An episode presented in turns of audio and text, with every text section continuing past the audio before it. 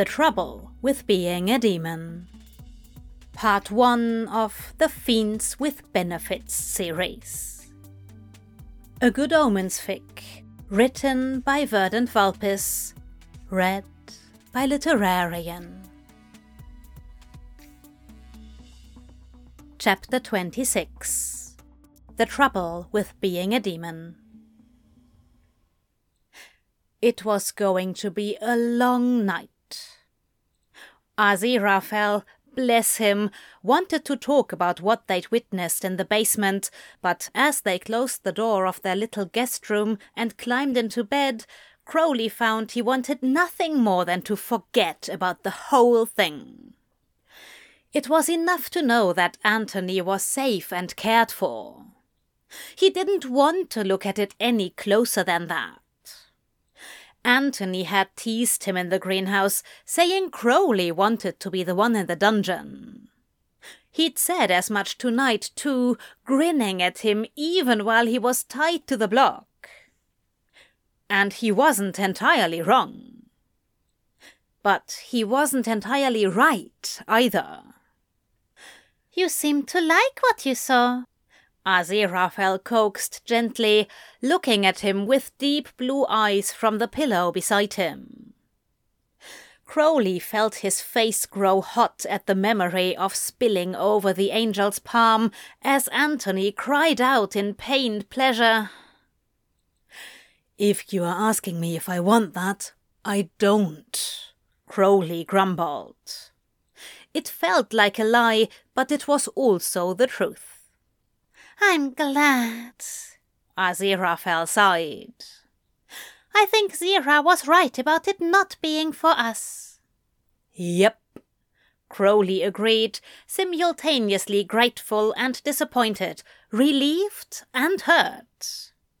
He didn't understand the conflict raging inside him, and it frightened him. Was he losing his mind? Was he more broken than he'd thought? You can talk to me, Aziraphale whispered. I'm here. Crowley swallowed and chewed his lip. The smart thing to do would be to play it cool and wait for the conflict to pass. He was just surprised. He'd feel calmer in the morning. He should just close his eyes and sleep it off. I don't have the words to express what it's like, Angel.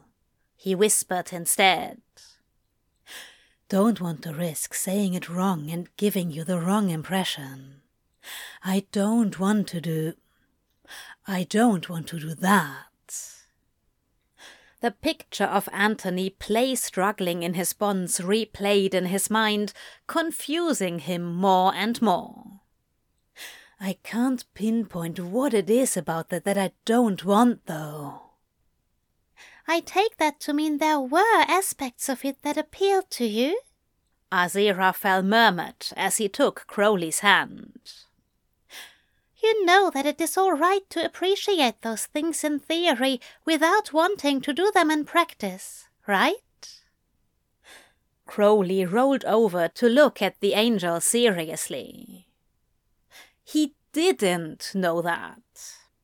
Maybe that was all this was. He liked what he saw, but didn't want to do it himself.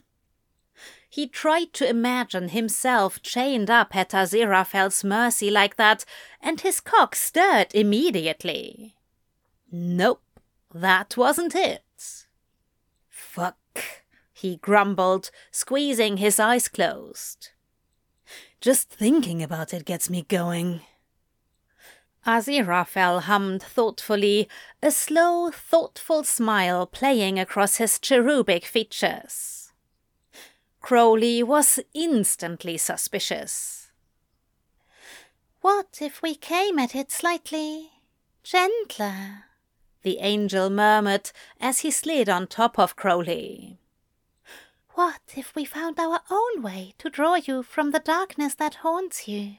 He whispered between kisses pressed to Crowley's collarbones. Crowley basked in all the contact, shivering with excitement as his skin woke into goose flesh with each kiss. Don't think about what intimidated you. Just tell me what you liked about what you saw tonight. Aziraphale nipped his shoulder, and Crowley hissed, instinctively rolling his hips against the angel's. Like the notion of giving in to the darkness instead of fighting it, he admitted. So tired of fighting it. Never thought I could find any safety in it, though. Go on, Aziraphale coaxed, gently rubbing Crowley's nipple while he kissed Crowley's chest. It was distracting in the most helpful way. Was always alone before when it came on, he admitted reluctantly. Got into a dark place and just had to sit in it, hoping to come out the other side in one piece.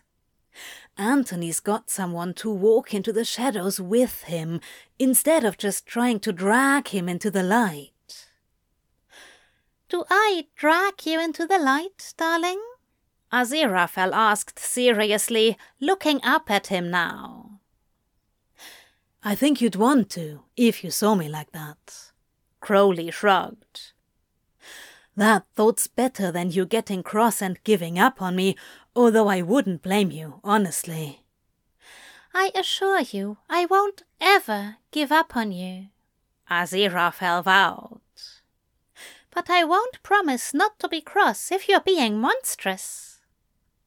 Crowley smiled, knowing the angel was trying to lighten the mood, but it felt like he was missing the point.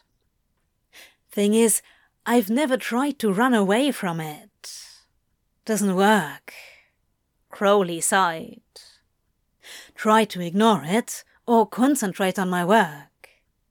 There's no moving out of it once it gets its claws in. You'd only be getting cross for no reason. You'd only get dragged down with me. If I had my way, I'd just go away somewhere so you don't have to see me like that. Please don't. I'd come back, Crowley assured him quickly. I'd always come right back. Would only be for a little while. You'd hardly notice. I don't care for this plan, Aziraphale chided, bopping Crowley's nose with his fingers. Let's come up with another one. Why is it you believe Zira can walk in shadows, but I cannot? I did go into hell for you, you know. you can walk wherever you want, I expect. Crowley snorted. Stubborn muppet. If you need something from me, Crowley. I won't be able to take it, Crowley grumbled. That's the entire problem, Angel. You could wax poetic about all the happy good things to come, but it won't mean anything to me. The darkness has its own reality that's just louder than everything else. Everything except pain? Aziraphale asked warily. Zira wasn't hurting, Antony. Crowley laughed. He'll be sore, maybe, but he wasn't hurting in any way he didn't very much enjoy. Trust me. Then how was Zira helping him? He took away Anthony's power, his choice, gave him something accessible to both of them in the darkness. Zira makes him feel weak for him, but in a way that's safe, desirable even. He's in the dark with him. Zira's real to him now, so he's not. not alone. Aziraphale watched him quietly for a moment, then stroked his fingers through Crowley's hair. I'd like to be there for you, if I can, he whispered. I'll keep that in mind, Angel. Crowley lied. but it's not something we have to worry about right now. Not feeling any shadows tonight. Just a beautiful, silky body on top of me, apparently starting something with no intention of finishing it. How horrible! Aziraphale gasped. You poor thing. I know. Crowley sniffed and gave an exaggerated pout. Just another example of how very difficult it is to be me. I'll just have to see what I can do about this, shall I? Aziraphale smirked before wriggling down Crowley's body. Can't see getting into one of those ha, funks anytime soon, now that I have you. Crowley sighed. Your lips around my cock would go a long way towards nullifying them. Aziraphale slid his mouth up Crowley's erection as he looked up at him with mischievous eyes. He kissed the tip before smirking knowingly at Crowley. Now, dear, he chided. I know you're not trying to guilt me into making love to you in hopes of avoiding some mental crisis. Then you're not paying attention, 'cause that's exactly what I'm doing. Crowley grinned. And as a being of divine love and healing, it is now your solemn duty to fuck me senseless whenever I'm remotely sad. Work, work, work. Aziraphale sighed.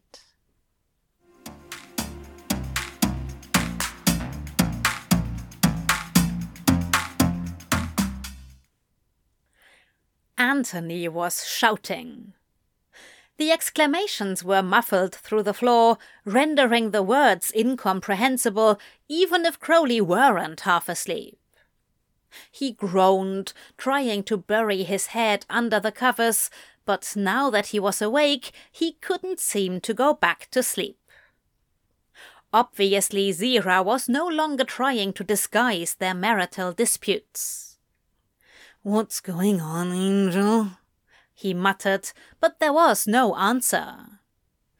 Peeking out of his cocoon confirmed that he had been abandoned again. There was a moment of blissful quiet before Antony's voice came again, joined this time by another loud yelp. Crowley bolted upright at once when he recognized Aziraphale's voice in the fray below. He immediately snapped himself downstairs into the kitchen, ready to jump to his angel's defense. He stared in incomprehension at the scene before him. Antony and Aziraphale both excitedly shouting encouragement at Zira, while the principality juggled four water balloons. Zira tossed Crowley an amused grin a second before his grey eyes widened in surprise, a blush flashing across his cheeks. He missed a balloon and was soon drenched. Antony roared with laughter, and Crowley finally realized that he had forgotten to manifest some clothing in his haste to rescue Aziraphale.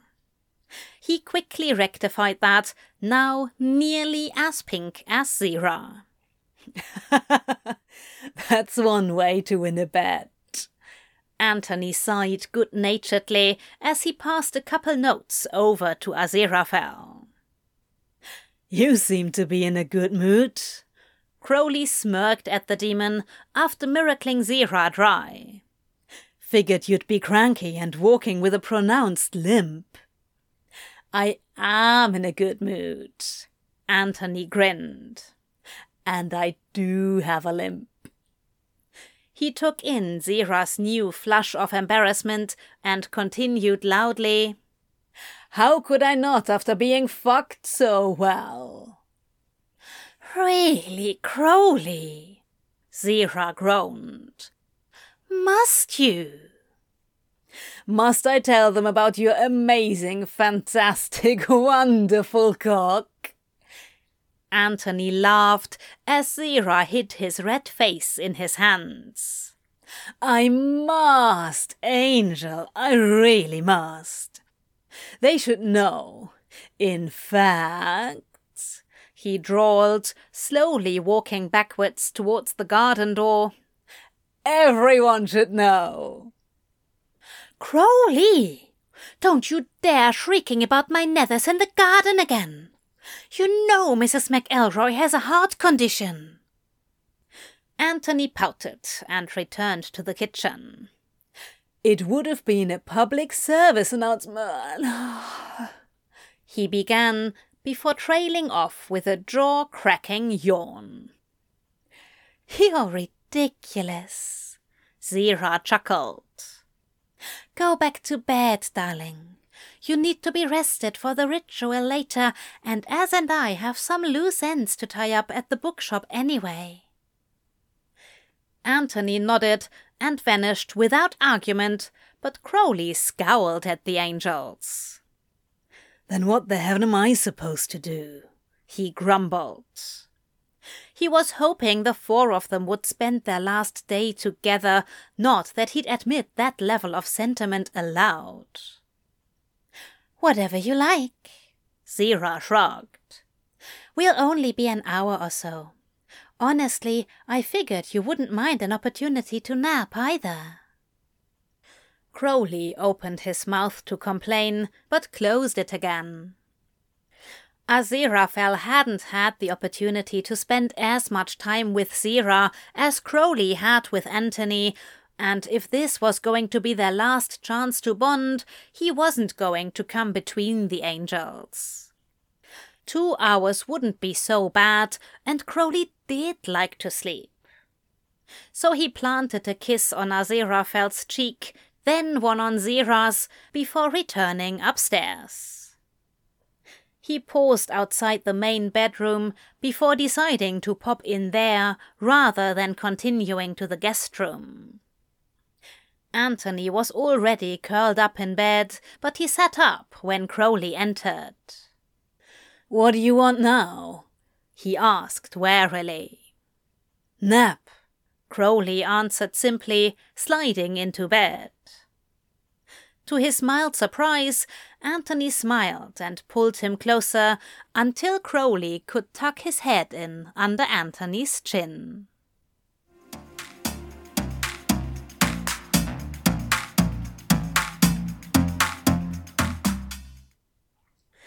I should apologize again for interrupting last night, Aziraphale told his counterpart. Zira shrugged off his concern with a gentle smile. We're not upset that you saw us, he assured him. We just don't want you two trying anything you're not ready for. Promise me you'll be careful. Aziraphale nodded in relief. He certainly wasn't in a hurry to replicate what they witnessed. Hopefully, Aziraphale had time to find an alternative solution by the time his Crowley relapsed into that darkness. Were you able to give Anthony any aftercare in that dungeon? Aziraphale asked quietly. Zira sighed, and Aziraphale instantly regretted the question. None of my business, sorry. It's just that you explained its importance before, and I don't see how it fits in this context, but I trust you to know your husband's needs. You love him too. Zira smiled. Aziraphale winced because, heaven help him, he did. You want to know he's all right. I understand. This is terrible timing, Crowley going through this now with you two here.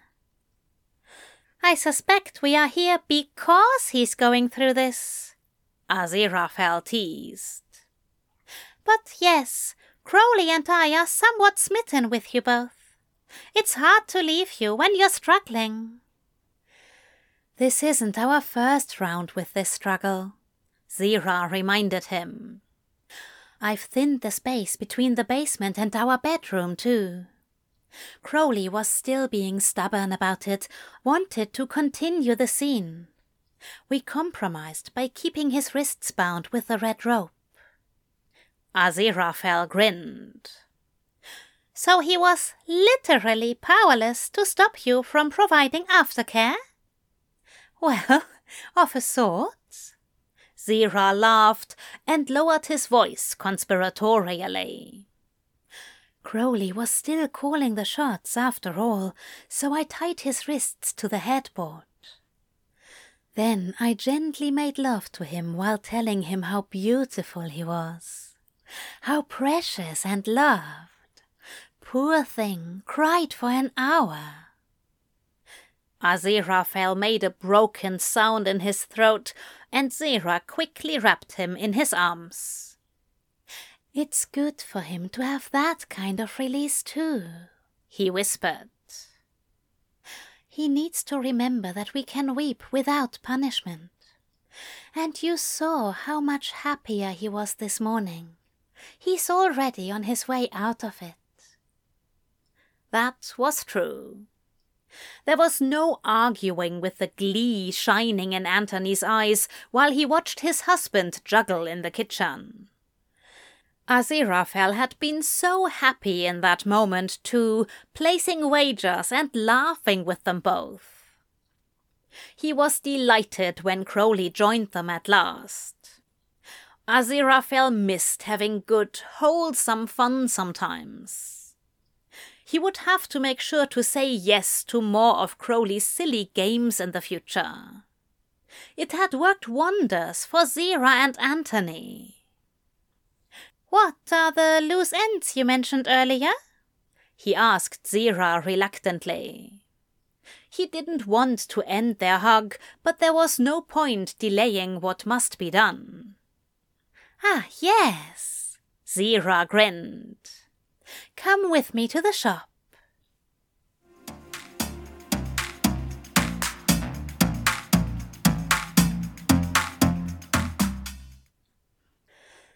Crowley woke up to find himself thoroughly tangled in a mess of wiry limbs. Antony may have been more octopus than snake. He was warm, though, so Crowley didn't mind. He shifted backward slightly to better see the demon ensnaring him, only to find Antony had become similarly wrapped up by Crowley. He pursed his lips, frowning at his disobedient arms and legs, clearly acting on their own accord while he slept. He peeled himself away, careful not to wake Antony, then drifted around the cottage like a wayward spirit. He hated not knowing what to do with himself. He glared at his watch, sure the angels should have been back by now. He was about to attempt finding one of these thinned pockets of space in hopes of popping in on them, but quickly thought better of it. This was their time. Sooner or later, he was going to have to learn a little patience. But being patient tended to make Crowley furious, and this was no exception, so he stalked outside, determined to take his frustration out on the garden weeds. That's where Anthony found him an hour later, up to his elbows in soil, a basket full of ripped weeds, sweat on his brow, and immensely calmer than before. That can wait. He beckoned at Crowley as he strode towards the greenhouse. Crowley stretched, several joints crick cracking into place, then followed the demon into the humid enclosure. A cardboard box of miscellaneous garden plants was thrust into his hands the moment they reached the work table. Seeds and the marked envelopes, and the cuttings are in marked jars. Antony grunted. My book's in there too. So pretty clear. Even you should manage without much trouble. Uh, thanks. Crowley breathed, setting the box down in order to snoop through the selection. He ignored the implied insult, too surprised by the offering. There was quite a bit more there than he'd been expecting. This is. Just shut up and take it, Anthony grumbled, turning away from him to spritz some seedlings with his mister. Pretty sure that's Zira's line. Crowley leered and was relieved to hear Anthony snort a quick laugh. The raven haired demon certainly seemed more relaxed than he had in days. What Zira did. Crowley trailed off nervously, but he was compelled to finish when Anthony turned back to him, one dark brow arched high over his glasses. Did it help? Mm, I mean, nothing's fixed. Anthony shrugged. But yeah, helped a lot. Crowley swallowed, and it was his turn to look away. He was glad Anthony had found something that might work for him, but. Did you like what you saw? Anthony asked carefully. Crowley sighed and dropped down on a stack of bagged potting soil and scuffed dejectedly at the floor with his boot. Don't know, he muttered, frustrated with himself again. I get it now. The bondage and submission, even the humiliation to a degree. I see the appeal in getting to feel weak for once, to just exist and let the angel do whatever he wants to me. There's freedom in that. Anthony leaned against the work table, crossing his ankles as he listened. He nodded in silent agreement, gesturing for Crowley to continue, something he really didn't want to do. He glared at the floor and kicked at it again instead. But Anthony prompted annoyingly. Crowley growled, but the other demon only waited. Uh, I don't know, Crowley complained. My angel isn't as timid as I thought he was, okay, but he's still a bloody marshmallow, Anthony. Not Anthony. Anthony tried to interject, but Crowley wasn't listening. I'm the one who gets him out of trouble, he continued. He eats his sweets and reads his books and sees the good in everyone, and I fucking love him so bloody much for it. Fuck. I love him as a marshmallow. I want to protect him. I don't want him to have to wallow in my darkness. Not even sure he can. what? Anthony snorted. He's a principality, Red. He was created to be able to handle demonic bullshit. He'd probably manage the dark better than you. Crowley was momentarily at a loss for words, so great was his outrage. Why was Anthony being so obtuse? My point is, Crowley snarled through clenched teeth. My point is, Aziraphale has to be strong enough, dark enough, for me to feel I can surrender my control, and I still have trouble seeing him that way. Yeah, I get it. Anthony sighed wistfully. As is pretty adorable. Reminds me of my angel back in the day. Mollified now, Crowley had to smile. All in all, he had far more than he ever thought he could have. Aziraphale loved him. And Aziraphale actually wanted to have sex with him. And the sex was fantastic. What did it matter if Crowley didn't get to be dominated anymore? He'd gladly give that small aspect up for everything else he'd been given. He noticed Anthony smirking at him and quickly bit his soppy smile off into a scowl. course, that just means it will be extra hilarious when he eventually surprises you with that sexy dark side that he absolutely has under all that fluff. Anthony snickered. Crowley groaned, very much a fan of that idea. Here's to hoping, mate.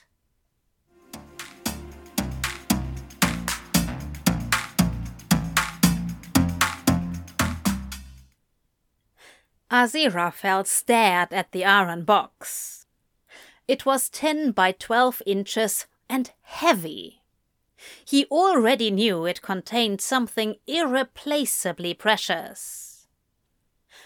I don't understand, he whispered, his eyes pricking with tears. You can't possibly. Surprise! Zira giggled, pushing the box across the counter towards him. You'll need to keep this safely locked away from mortals and explain to Red that he must absolutely steer clear of it, but I know this will be safe with you. Giving me one of your heavenly manuscripts. Aziraphale choked. His hands trembled as he gently unclasped the lock and lifted the lid. Sure enough, a gleaming text sat snug inside the protective case. The tears flowed freely now as he closed the lid again. I can't possibly accept this, he sniffed, the refusal causing him real pain. It's far too much. Nonsense, Zira insisted. It's yours. I have several others, and it isn't as though this exists in your world. A rare book indeed. And the first edition. I don't know what to say. Aziraphale sobbed. Zira laughed through his own tears, letting Aziraphale throw his arms around him and pepper his face with kisses. Aziraphale shook from the intensity of his emotions. He was ridiculously grateful, powerfully happy, and heartbroken too. Splitting Zira's collection was. It felt wrong, and simultaneously it felt wildly romantic. I wanted to go with you, Zira murmured into his curls. I want you to have it to remember how much you matter to me, to both of us. Then how can I possibly refuse? Aziraphale asked through a wobbly smile, his heart full and bleeding.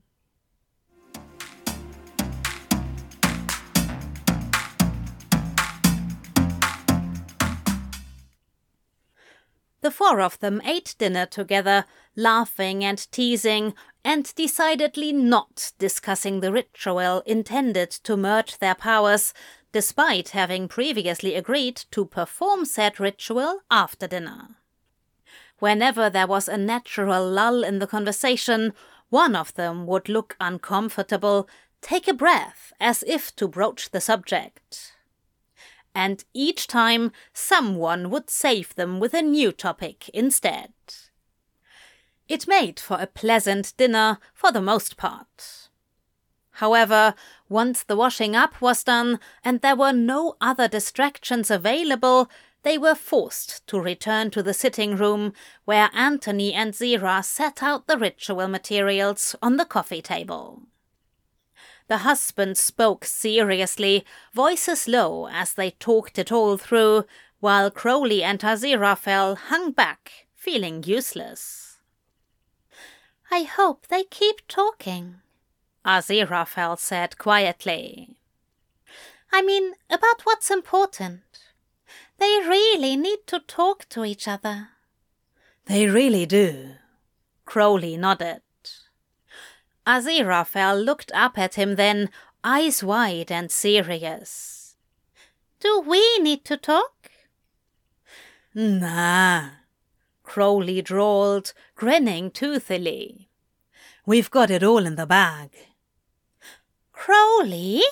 Aziraphale pressed, and Crowley sighed, rubbing his foot on the rug. Well, I guess I was kinda wondering. He glanced up at the other two, still deep in their own conversation, before staring down at the rug again. Um, well, what might you think about maybe not going back? You want to stay? Aziraphale sounded shocked, his voice suddenly a harsh whisper. Crowley flicked his gaze back up to the angel and was surprised to see that he looked hurt. Crowley, would coming home with me really be so terrible? What? Now it was Crowley's turn to be shocked. Course not, you twits. Wherever you go, I go. That's not even a bloody question. Wouldn't be any point in being anywhere without you. You have to know that. But you want to stay here? Aziraphale repeated, looking dubious. Crowley, I enjoyed my time here and I will miss. He choked for a moment, eyes suddenly dangerously wet. A quick clearing of the throat and straightening of tie and waistcoat later, he continued. I will miss these two with all my heart. They've come to mean a great deal to me. But this isn't our world, Crowley. And this isn't our marriage. You can't really think we should insinuate ourselves in their home. Was just asking what you thought. Crowley growled angrily. And now I know. It's fine. Don't have to beat a dead horse. If you say no, then it's no. Anthony had said there was no way the angels would agree to let them stay together, and he'd been right. Crowley shouldn't have said anything. it isn't that I'm not tempted. Aziraphale sighed. I am. Gravely so, in fact. But they have parts of their relationship that need seeing to, and, if I may be so bold, so do we. Sick of me already, Angel? Crowley smirked. Hardly. Aziraphale smiled. In fact, I think once we get back home, there may be a quick flurry of shopping to restock the kitchen and larder. Then I intend to keep you trapped in my bedroom for several months. Just to restock the food and wine? Crowley pouted. I'd have thought you'd want to visit a few of those fancy Soho sex shops first. Maybe a hardware store. Oh, I already have. Aziraphale grinned. Zira has been kind enough to help me with everything we could need. He's even given us Sean. Crowley groaned and chewed his lip. Maybe going back would be okay after all. He sorely wanted some extended time with Aziraphale, free of anyone else's expectations or drama. Anthony whistled to them, beckoning them over to the coffee table, where there were now four coils of rope one white, one black, and two red. I already like where this is going. He grinned excitedly at his counterparts, but Anthony's answering smile lacked enthusiasm. Don't get your hopes up, he muttered. Leave it to an angel to suck all the fun out of rope. Zira and Aziraphale looked perfectly unamused, the spoil sports. These ropes may bear a similar color scheme to your favorites, however, they have a vastly different purpose. Zira explained dryly. He went on to explain the ritual, and Anthony was right. It didn't sound fun at all. Aziraphale and Crowley sat on the Chesterfield, while Anthony and Zira were seated in chairs facing their counterparts. The objective, Zira explained, was to focus on their double, sense their magic, and connect to it. It sounded suspiciously like meditation, something Crowley had never been remotely good at. He was reasonably sure Aziraphale was bollocks at it too. The ropes will act as a link, connecting all four of us to one another, he continued, picking up the black and white ropes. White for us angels, black for the demons.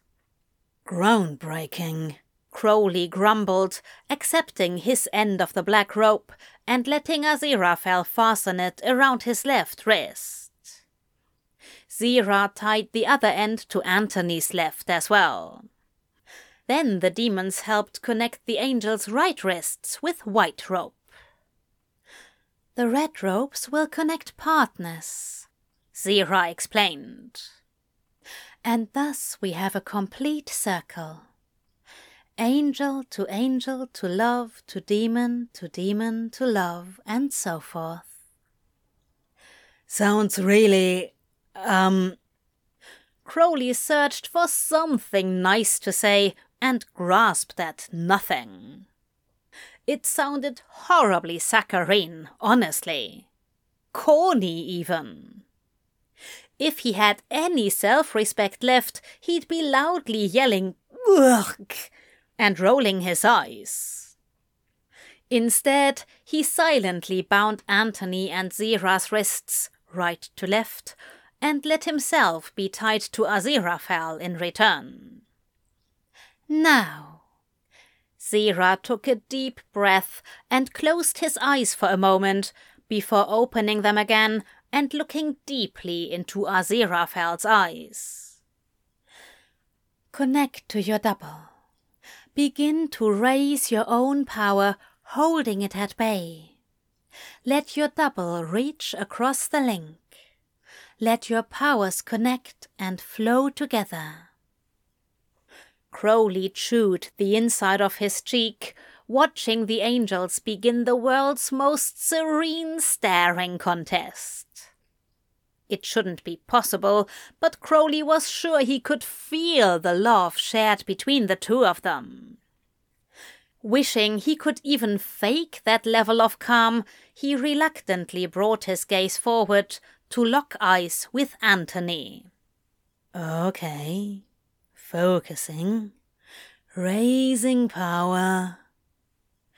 Crowley reached for his infernal magic and brought it to the fore, holding it just at the point of pre manifestation. He assumed Antony was doing the same. Now what?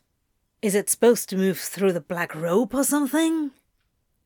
He glanced at the rope then remembered he wasn't supposed to look away from Antony and snapped his attention back to the other demon.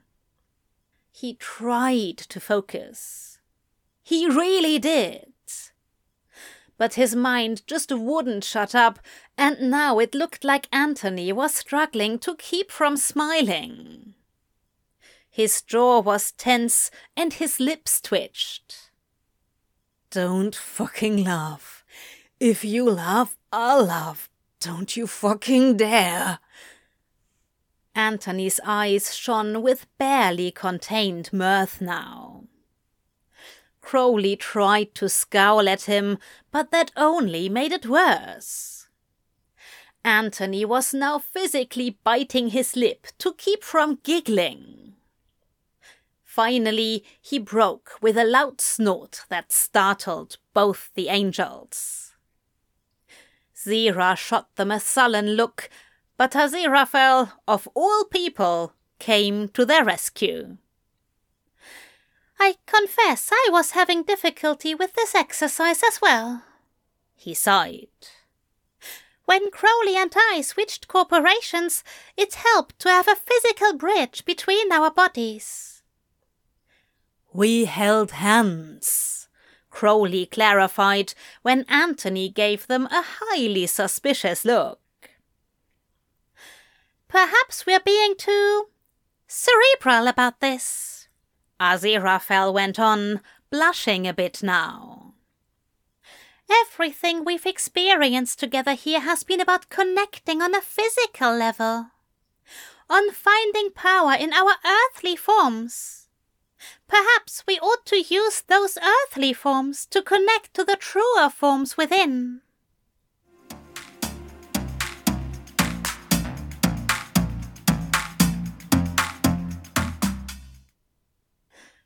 Aziraphale's suggestion had the ring of truth to it.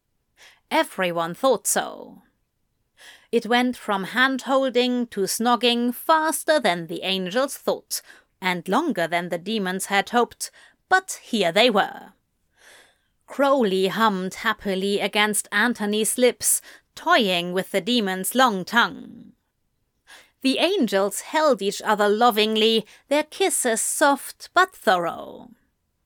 Their hands were chastely on shoulders or waist, as opposed to the demons who kept sneaking in the odd grope. But just the sight of the angel snogging beside them was stunningly beautiful and achingly erotic to Crowley.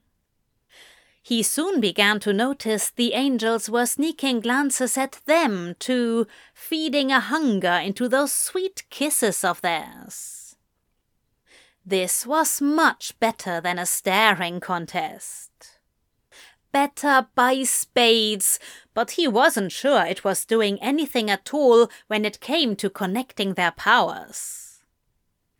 His magic continued to thrum just below the surface, but he couldn't sense Antony's power.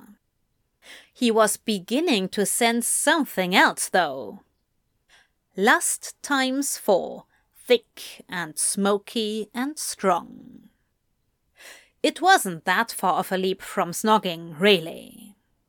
He and Anthony were still kissing wildly, in fact, but this time their black bound hands were wrapped around each other's erections, while their respective partners, as Zira called them, buried themselves in their respective demon's arse with vigor. The four of them were pressed in so close they could touch and kiss, lick and nip at will.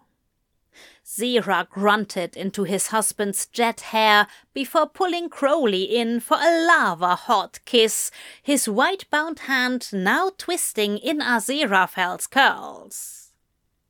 Aziraphale's own white bound hand was similarly tangled in Antony's fringe. It was the kind of ritual Crowley really appreciated. No snide comments now.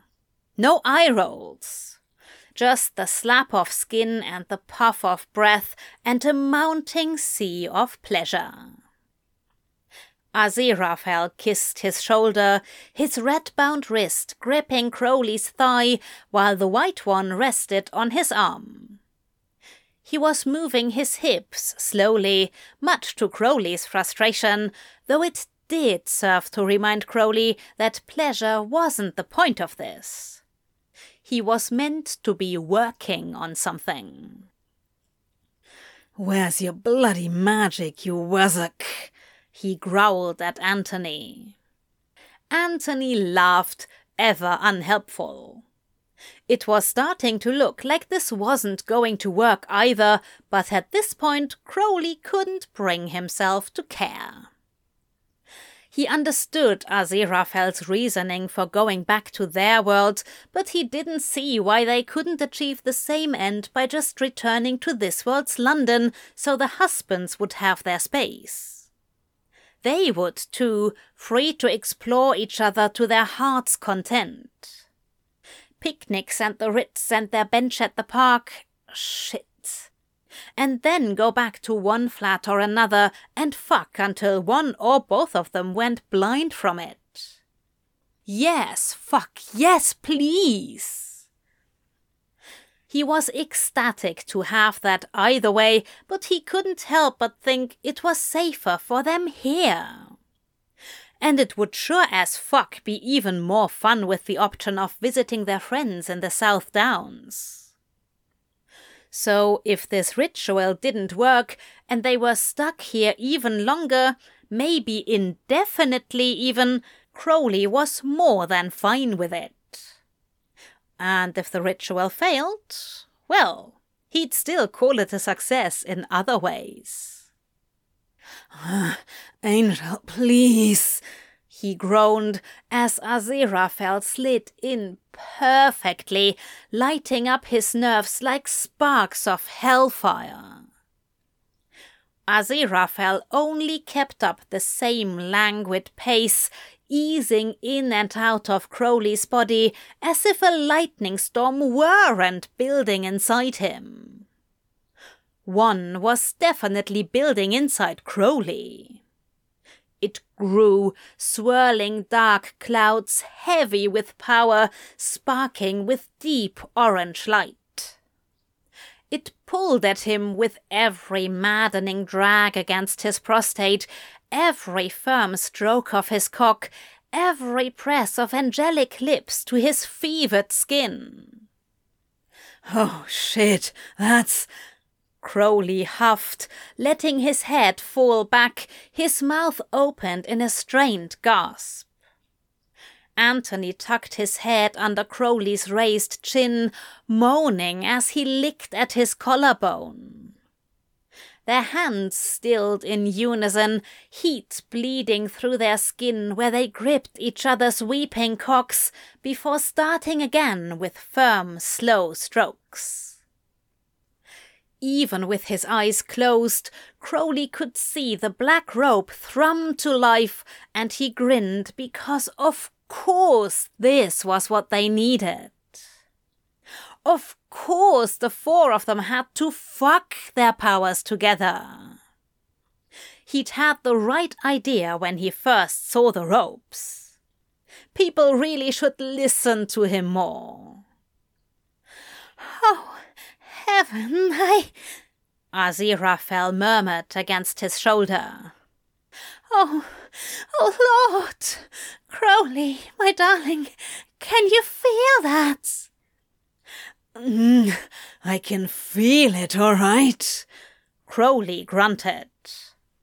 He was getting thoroughly stuffed by Aziraphale's thick cock, while Anthony jerked him off, and Zira bit into his shoulder, so it was beyond noteworthy that, above it all, he felt magic flare between them. Bloody hell, it's too much! Anthony cried, his face now pressed into Crowley's chest. Let it go, Zira gasped, with a snap of his hips that made Antony keen. Don't fight it. Just trust in it, my loves. It won't hurt us. It is us! Aziraphale cried, his voice tight with effort as he sped up his thrusts to match the build-up of power.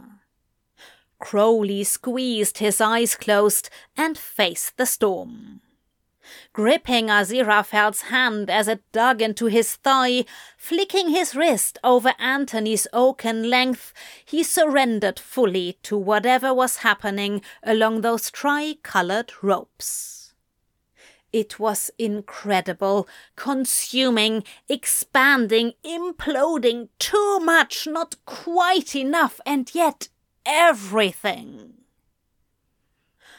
The four of them were moving as one now, a wave like motion that started from the outside and rolled inwards, cresting between the demons before receding back out, only to be collected and pulled back in. There was a dizzying sense of centripetal motion running along the ropes, running through them all, making it difficult to catch his breath. Crowley tried to remind his body it didn't need air, but it strongly disagreed. Can't moan without air. Can't gasp and cry and call out to your maker without air. Crowley needed to make noise right now. He couldn't survive this without the outlet of his voice, the punched out breath, the moans, the guttural scream. He was inside Aziraphale now as much as Aziraphale was inside him. Antony and Zira, too, their pleasure mounting quickly in a feedback loop that had Crowley seeing stars. He was sure he should have come several times by now, but the pressure of all this power kept his orgasm at bay, so he was riding a knife's edge of intense, agonizing pleasure for minutes, hours, days. Fuck, fuck, fuck, fuck, fuck, fuck! he screamed, writhing in the mass of limitless bodies, no longer able to tell where he ended and his lovers began. He gasped and cried and finally called out to God, so desperate was he in this directionless cataclysm. He heard three other voices do the same. Finally, inexplicably, the tension snapped. Eight wings exploded into the room, white surrounding black, surrounding them all. The immense power abruptly quartered itself, flowing back to its individual source. Finally, Crowley came. He came. And came! His climax was raw and frightening. The taste of four true forms was ozone and petrichor in his throat. Aziraphale choked, then cried out like something being torn in half. Crowley felt the hot pulse of his angel's release fill him mere seconds before Antony spilled over his chest with a helpless wail, fangs flashing strangely with a holy, unholy light. Zira shuddered tellingly behind him, taut muscle and tendons falling lax as the stoic principality sobbed, golden tears flowing over soft red cheeks. Crowley had never experienced anything like that before, and he wasn't entirely sure he wanted to experience it ever again. It was good. Fantastic, even, but terrifying. It was a thing of wild chaos. Too much even for a demon of his caliber. He honestly felt on the verge of madness for a moment. That was, he croaked before needing to suck in a desperate lungful of air. That was. He tried again. That was a thing. The others might have laughed, or they might have agreed. Crowley was no longer conscious enough to find out.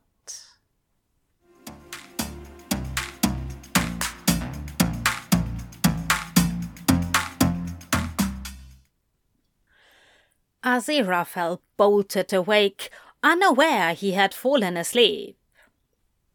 A sudden wave of nausea and vertigo hit him square in the face, and he made a rather unpleasant sound before feeling Zira's steadying hand on his shoulder.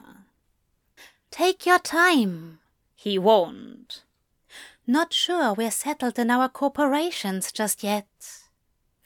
That seemed as good an explanation as any for the sick, weak feeling, so Aziraphale eased himself back to the rug and concentrated on occupying his own body for a while. Zira was lying across from him, his blonde hair a wild mess, grey eyes half closed in exhaustion. Crowley was asleep on his side, flakes of dried spend cracking on his chest as he breathed. Antony was curled up in a ball, his eyes softly closed, mouth slack. Little bubbles of spittle formed on his lip as he purred, the soft rumble igniting a fresh flame of affection in Aziraphale's heart. He does purr. Aziraphale sighed contentedly.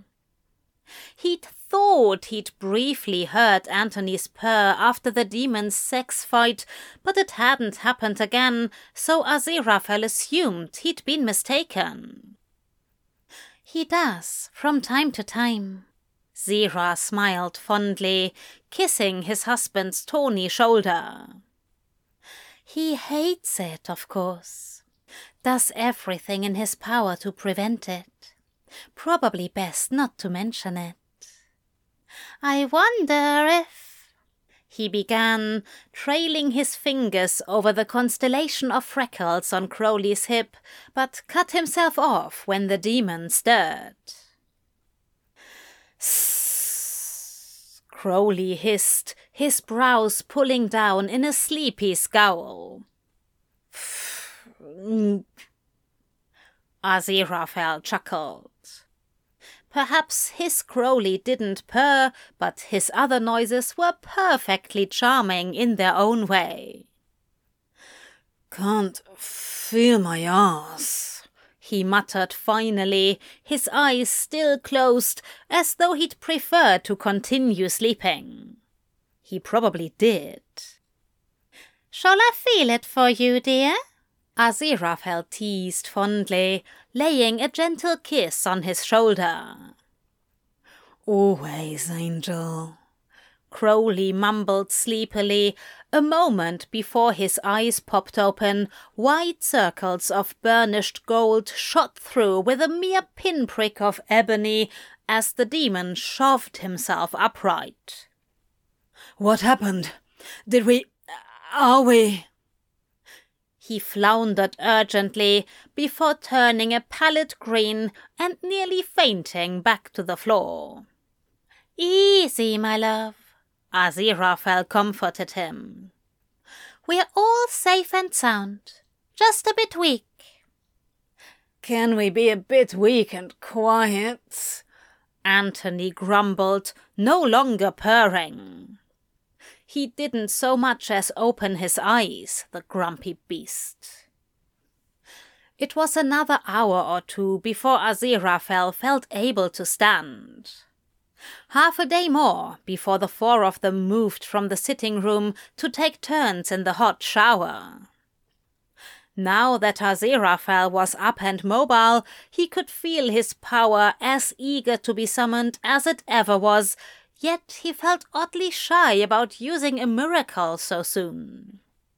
Besides, being surrounded by pleasantly scented steam while hot water eased his weary aches felt infinitely better than snapping himself clean. Especially if he could ease his stiff joints while watching soap suds rinse out of Crowley's amber hair the water running in little rivulets down the long expanse of freckled skin. Angel, you're insatiable, Crowley groaned when Aziraphale pulled his demon close and slid his erection between those pert, round ass cheeks. I love it.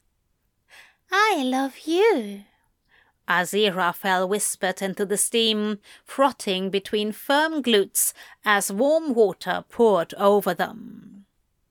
Crowley steadied them, his hands flat against the tile, as Aziraphale gripped his hips firmly and tugged him back to meet each thrust.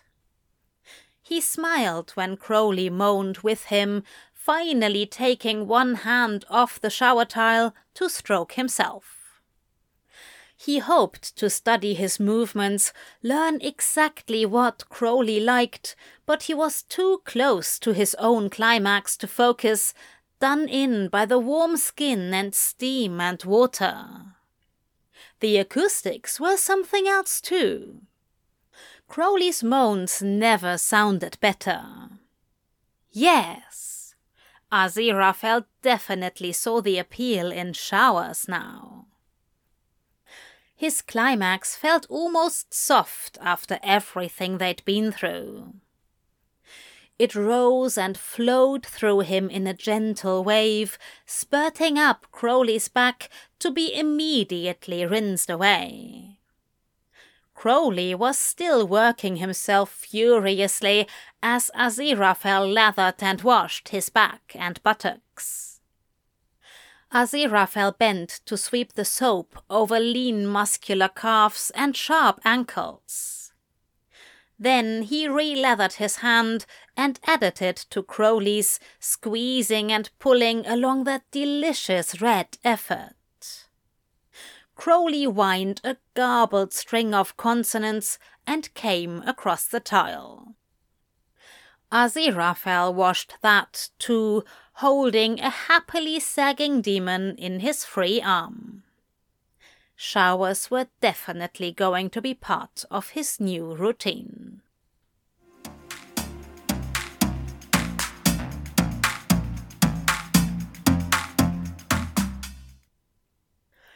According to the date on the morning paper, they had spent three full days asleep on the floor. Aziraphale used this as an excuse to take two extra muffins at breakfast, not that anyone was paying attention to that sort of thing. They broke their fast in comfortable silence, a little tired, a little sad, but all of them seemed to be at peace. Aziraphale knew that Crowley had wanted to stay here in this world. He imagined the demon was disappointed, and yet Crowley kept sneaking his hand onto Aziraphale's knee or giving him affectionate little smiles as if to say he was content so long as they were together. Aziraphale was more than content with Crowley by his side. But if he was being perfectly honest, he was also a bit disappointed in the spell's success. If the spell had failed, he'd have been able to convince himself that they had tried everything, shrug it off, and proceed without feeling as guilty about invading Zira and Antony's world and their lives. But the spell had worked. When he flexed his power now, he felt it expand past its previous limits. It was exciting, and he looked forward to exploring his new powers in due time. But it also meant that the glyphs and spells Zira had shown him earlier now made sense where before they had felt impossible. The ability to make a portal home was now well within reach, connected as they were to the vibrations of their own world.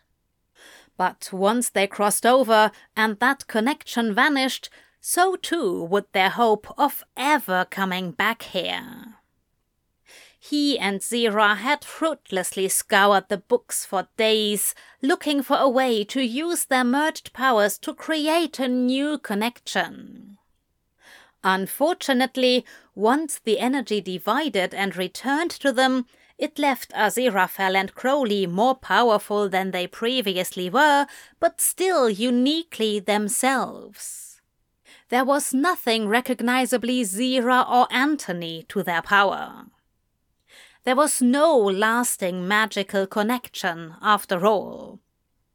Zira and Antony retained the same level of power they had before the ritual, and Aziraphale counted them all fortunate that the husbands hadn't been adversely affected by sharing their magic. They were all exceptionally lucky in so many ways. It seemed selfish to want more. Still, once the plates were cleared and they all returned to the sitting room to collect their things, Aziraphale couldn't hold back the tears of regret. When the portal yawned open between Zira's bookcases, he cringed slightly at the sight. No one moved for a moment. Antony was looking at Zira expectantly. Crowley was trying not to be obvious as he watched Aziraphale from behind his black glasses. His face was impassive, but Aziraphale could fairly read the words, I go where you go, in his stance. The four of them had worked tirelessly for this moment. It seemed illogical not to stay on course. Aziraphale gathered his courage and crossed the floor, pulling Anthony into a firm embrace. Anthony whined brokenly and kissed him. It felt desperate and jagged, and when they parted, Aziraphale found Crowley in a similarly aching embrace with Zira. They switched then to say their final farewells to their counterparts. This kiss was warm, with an honest, deep affection. They held each other fiercely before letting go with a shared sigh of resignation. Crowley and Anthony parted just as reluctantly, but Aziraphale caught a quick glimpse of something furtively passed between them before Crowley pocketed it. What was that? Aziraphale demanded, and the demons flinched. This sort of temporal magic was bloody dangerous enough without two mischievous demons cocking it up with some secret shenanigans. The Crowleys both did their best to look confused and innocent, but Zira joined Aziraphale in staring them down, and finally Crowley cracked under the pressure. Fine, he grumbled, pulling out the small black cloth he'd pocketed.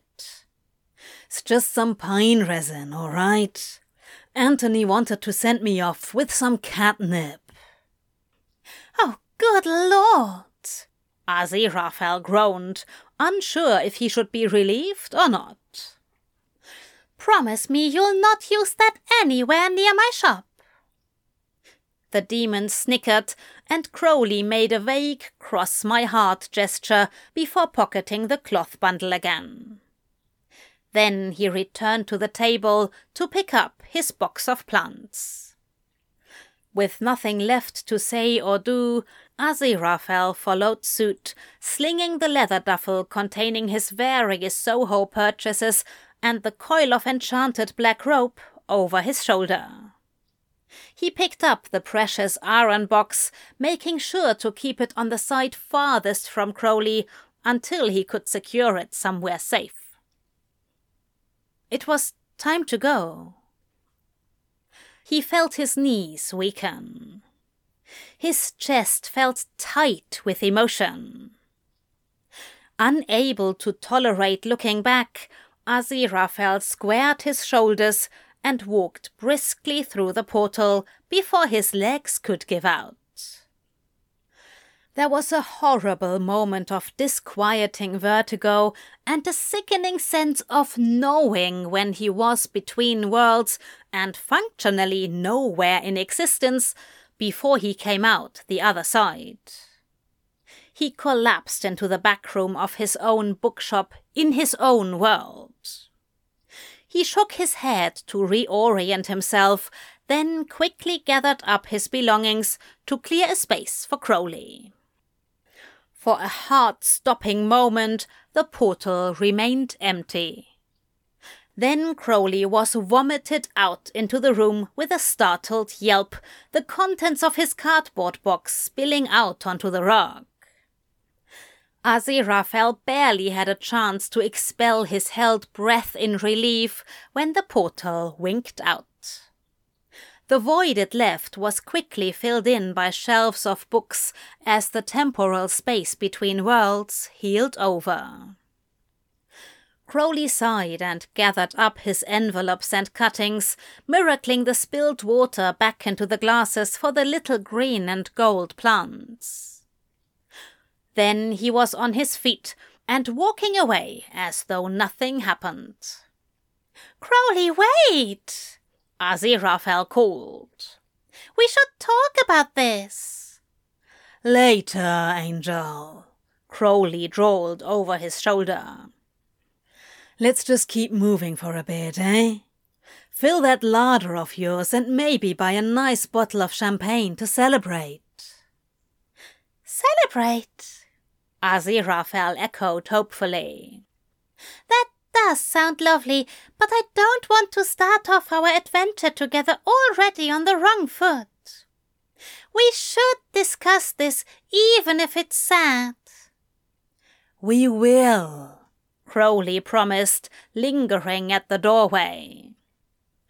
But not standing awkwardly in this room, and not right now. Please. I need to concentrate on what I have, bloody brilliant as it is, without. He trailed off with a sigh, and Aziraphale realized Crowley was right. There was no harm in counting their blessings first. There would be time enough to mourn their loss in the days ahead, but for now, a nice normal outing to fetch groceries and celebratory drinks sounded perfect. He set the iron box down and joined Crowley, reveling in the wide, honest grin that earned him.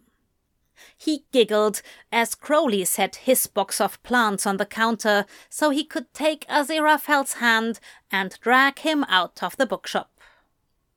The sun was shining in Soho, and it looked like it was going to be a gloriously beautiful day.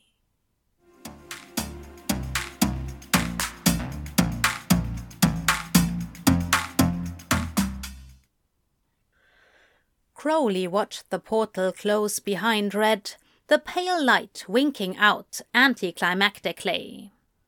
For a while, he and Zira simply stood there, watching the place where their counterparts had stood and silently adjusting to the absence. Well, that was quite the adventure, wasn't it? Zira said finally. Crowley nodded. The adventure was over, and now came quiet, uninterrupted downtime to contemplate their marriage and how it had a habit of getting bloody hard every few years. He watched Zira out of the corner of his eye, hidden now behind his glasses. He hadn't noticed he was wearing them. He wasn't wearing them earlier, was he? Had Zira noticed? Should he take them off? Ugh. He hated that this niggling lack of confidence kept coming back from time to time. He should know his angel better by now. Zira should know him better too. He took off the glasses. It had been a very long six thousand years, but the last thirty had felt so much fuller than he could have hoped. They should talk this all out.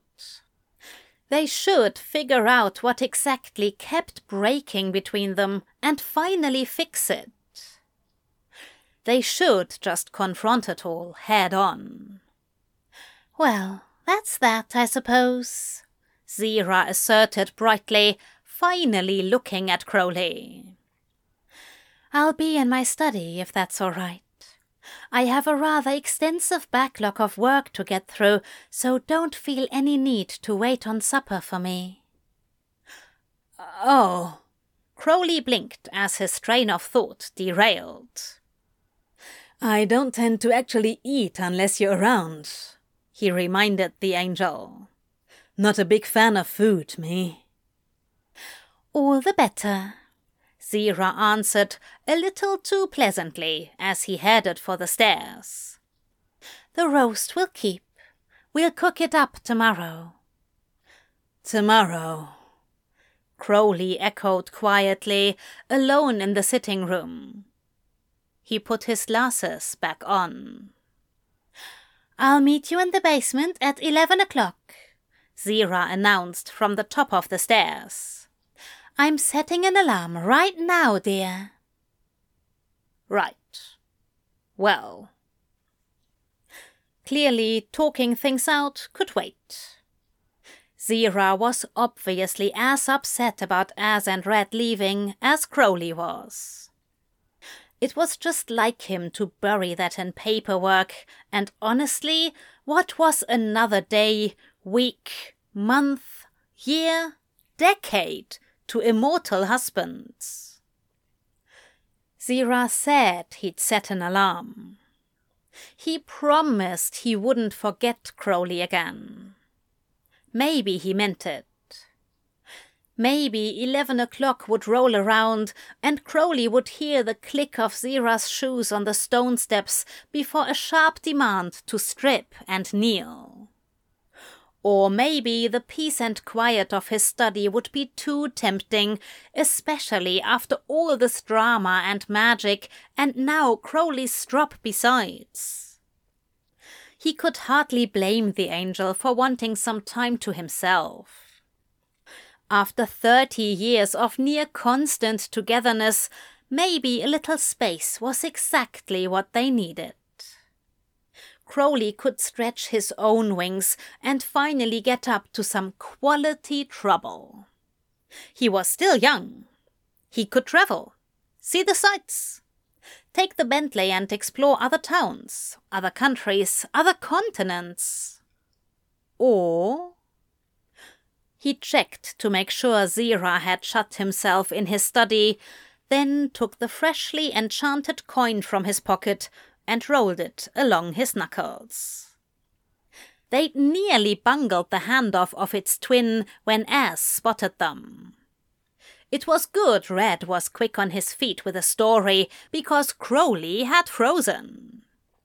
They made a good team, he and Red, and by now the other coin had likely been stashed somewhere safe and hidden in Az's cluttered bookshop. Crowley chuckled and rolled the coin along his knuckles one more time before palming it. The little pinprick of sunlight yawned open again. A warm breeze blew the black hair away from his face for a moment as the portal stabilized before him. Crowley's smile was slow and probably looked very evil indeed. He squeezed the coin and the portal folded closed once more.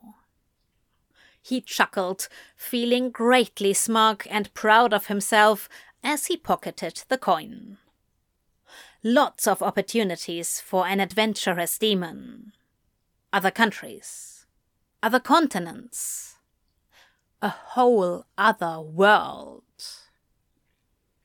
Crowley crept down the steps to the dungeon and got to work manifesting some more furnishings. He put the St. Andrew's cross in the corner with a configurable sex machine nearby. He conjured up a swing, suspension bar, bondage cage, and finally a large mattress on the floor. He brought down several of their more interesting toys, careful not to make too much noise as he passed the study. With another hour left to kill, Crowley decided to strip down on the mattress and have a bit of fun with the purple monstrosity Red let him keep. He prepared himself hastily, feeling desperate and impatient, before slicking up the dildo and working it in with short, quick strokes. Oh, phew, he groaned. Bloody brilliant! Ah! He brought himself off three times before he heard a door open and the sharp click of shoes on stone steps. Whatever could you be up to down here, my love? Zira teased before rounding the corner and taking in all Crowley's hard work. Crowley grinned insolently as he continued to fuck himself with slow, measured strokes. Part of him had been sure Zira would forget that he was alone. He was bloody ecstatic to be wrong. It made him hopeful in a way he hadn't been in a long time. How thoughtful of you to set this all up for me. Zira deadpanned, slipping into character. But I told you I'd come down at eleven o'clock. Here I am, fifteen minutes early, to find you starting without me. Crowley felt a thrill of nerves and licked his lips, easing the toy out of his body and tossing it carelessly over his shoulder. Zira's smile was genuine then. That's it, my dear, he murmured, flicking a finger towards Crowley. The demon found himself blown backwards and held fast against the mattress by the faint sting of angelic power. Zira crawled over him, pressing kisses slowly up his heaving chest before capturing Crowley's mouth in a searing kiss. Crowley moaned pitifully into his husband's mouth, immediately surrendering to his need. That's it, Zira repeated in a whisper. Let me take care of you, darling. There was so much agony and hurt behind him. Just a real unfathomable mountain of utter horrible bullshit. That was just the way of things for a demon. Crowley tipped his head back, mouth open in a silent cry, as Aziraphale cared for him with several centuries worth of expertise. Sometimes being a demon was no trouble at all. The End